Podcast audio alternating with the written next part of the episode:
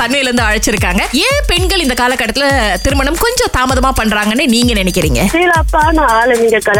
கோவிந்தா கோவிந்தா அப்படி இருக்கும்போது நீங்க கரெக்டான ஒரு பார்ட்னரோட எண்ட் அப் பண்ணீங்கன்னா உங்க லைஃப் ஓகே. நாங்க சொல்லலாம் சீலாப்பான ஆளை கல்யாணம் பண்ணிட்டா பரவாயில்ல, டிவோர்ஸ் பண்ணிட்டு போயிட்டு இருக்கலாம். ஆனா நீங்க பண்ண இன்வெஸ்ட்மெண்ட், உங்களோட ட்ரஸ்ட், உங்களோட லவ், உங்களோட ஃபேமிலி கமிட்மெண்ட், நீங்க செலவு பண்ணது இதெல்லாம் இட்ஸ் நாட் ஈஸி. அதனாலதான் ரொம்ப பேர் வாக் இன் பண்ணிட்டாங்கன்னா அதுல இருந்து வாக் அவுட் பண்றது ரொம்ப கஷ்டம். கரெக்டான ஆளோட நம்ம ஜேர்னி ஸ்டார்ட் பண்ணோம்னா நம்ம லைஃப் லாங், நம்ம ஒரு வருஷம் வாழ்ந்தா கூட நம்ம அதை வச்சு நம்ம நாற்பது வருஷம் அந்த நினைவுலயே வாழலாம். ஆனா இதே வந்து நாற்பது வருஷம் ஒரு பிடிக்காத ஆளு, ஒரு பிடிக்காத ஜேர்னியோட வாழ்ந்தீங்கன்னா அந்த வாழ்ற ஒவ்வொரு நிமிஷமும் உங்களுக்கு நரகமா இருக்கு. பெண்களா இருந்தாலும் சரி, இது ஆண்களா இருந்தாலும் சரி, ரெண்டு பேருக்குமே தான் சொல்றேன். இப்ப நம்ம பிரதமர் ஒரு விஷயத்தை அறிவிச்சிருக்கிறாரு, அது வந்து ரொம்ப சந்தோஷமா இருக்கு, வரவேற்க கூடியது ஒண்ணு. இந்த இடைநிலை பள்ளிகள்ல வந்து ஒரு கூடுதல் பாடமா தமிழ் பாடத்தை நம்ம எடுத்துட்டு வரலாம் அப்படின்ற மாதிரியான ஒரு விஷயத்தை வந்து கொண்டு வரப்படும் அப்படின்ற மாதிரி அவர் சொல்லி இருக்காரு. அது மட்டும் இல்ல சுரேஷ், இன்னொரு விஷயம் பாத்தீங்கன்னா இப்போ ஒரு பள்ளியில பதினைந்து மாணவர்கள் மினிமமா இருந்தா அப்படின்னா தான் அந்த பள்ளியில வந்து தமிழ் பாடமே எடுக்கப்படும் பாருங்களா. அதாவது தனியா ஒரு வகுப்பு அப்படின்னு சொல்லும் போது இப்ப என்ன சொல்லியிருக்காங்கன்னா அந்த எண்ணிக்கை பதினஞ்சுல இருந்து ஒரு ஒன்பதுக்கு இருந்தாலே போதும். ஏன்னா இன்னொரு ஆசிரியர் வரணும், அவருக்கு பணம் கட்டணும், அவருடைய நேரம். அதுல தமிழ் மொழி பல பேருக்கும் கத்துக் கொடுக்கப்பட்டுச்சுன்னா அந்த மொழியுடைய தாக்கம் வந்து அதிகமாகும். அதுக்கப்புறமா பல இடங்கள்லயும் மலாய், சைனீஸ், இங்கிலீஷ், தமிழ் அப்படிங்கிற ஒரு விஷயம் வரும் பாருங்களேன். மலேசியால எட்நூறு தமிழ் பள்ளிக்கு மேல இருந்தது, இப்போ வந்து ஐநூறாக குறைஞ்சிக்கிட்டு இருக்கு அப்படின்னா அதற்கு காரணம் மாணவர்கள் வந்துட்டு பதிவு பண்றது இல்லை. சோ இந்த பள்ளிகள் மூடப்படுவதை நாம் தான் தடுத்து நிப்பாட்ட வேண்டும் மாணவர்களை அனுப்புறதன் மூலியமா. அறுபத்தெட்டு விழுக்காட்டு மலேசியர்கள் வந்து இந்த ஆர்டிபிஷியல் இன்டெலிஜென்ஸ் வந்துச்சுன்னா எங்களுக்கு வேலை போயிருமே, வேண்டாமே அப்படின்னு வந்து பயந்து போயிருக்காங்களா?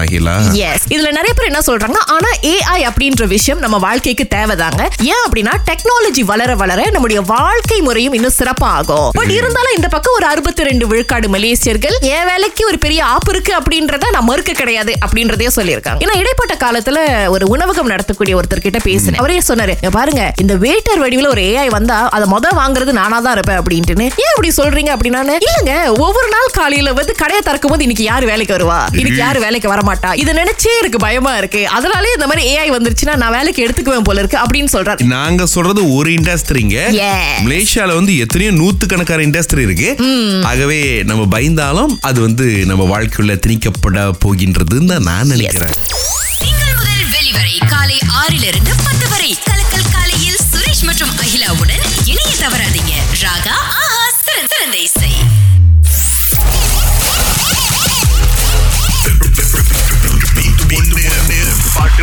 நூறு வழியோட இன்னைக்கு போட்டி ஆரம்பிக்குது. பத்தொன்பது வயதே நிரம்பிய கிஷன் நம்ம கூட அழைப்புல இருக்காருங்க. குரல் அவருடையதா இருந்தாலும் இயக்குவது பின்னாடி இருந்து வேற ஆள்னு எனக்கு ஒரு சந்தேகமா இருக்கு. ஏன்னா பின்னால இன்னொரு குரல் கேட்டுட்டு இருக்கு பாருங்களே. கிஷன் ஜி பாட்டை கேளுங்க. ஓகே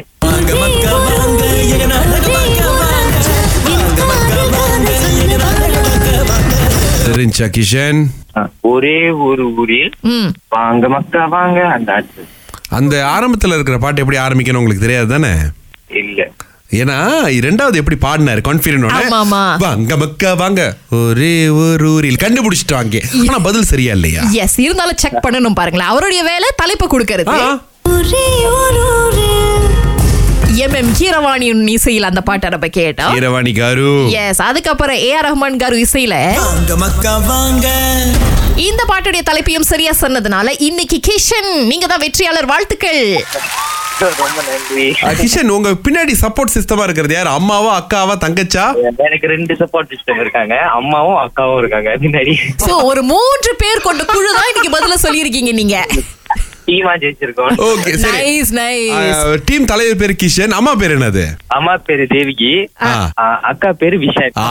எல்லாரையும் கேட்டதா சொல்லுங்க.